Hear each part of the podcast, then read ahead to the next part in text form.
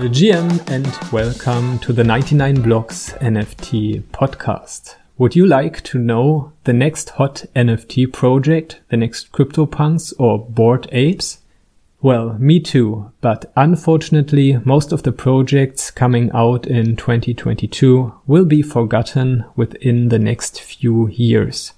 And because of that, it makes sense to look back to some of the older projects. For example, the CryptoPunks. If they would come out this year, they would not be as valuable. And that is because they would not have this historical significance as they do.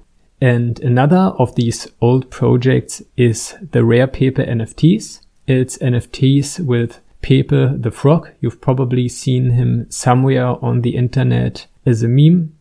They are even older than the CryptoPunks. They are from 2016.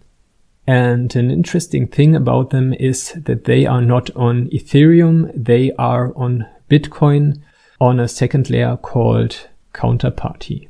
And because of that, they have their own set of tools. For example, the website rarepepewallet.com. It's a wallet, but you can also buy and sell your Pepe cards there.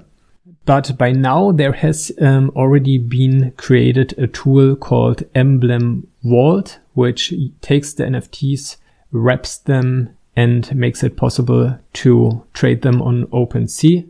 So even not being on Ethereum, now you can trade them on OpenSea. Another website I want to mention is the rarepepemuseum.com. It's one of those 3D museums where you can walk through and check out the different cards.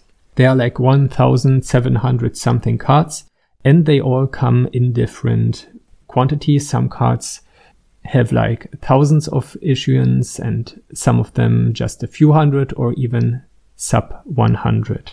And with some of the cards, there is a concentration in the ownership. For example, because the, the creator still has a lot of the cards. And there's a website which tackles this problem. It's scarce.city and they cooperate with the concentrated owners and auction those cards.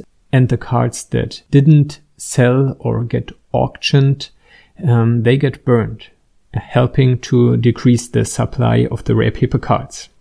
And as you might think, the more rare cards are the ones that are more interesting and more expensive.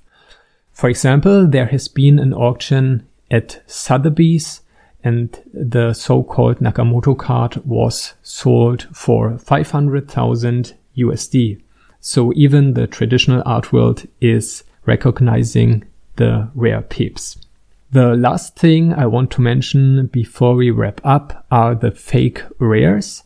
The rare Pepe NFTs have been discontinued some time ago, but the fans created a website called fakeraredirectory.wordpress.com. It's a continuation of the Rare Pepe series, and you can to this day uh, submit art there. It's a curated platform, and they will consider all the submitted art. And one of their funny rules is make sure that the art doesn't suck too bad. And there's actually a reason why they write it because if you've seen the rare Pepe cards, they look a bit quirky.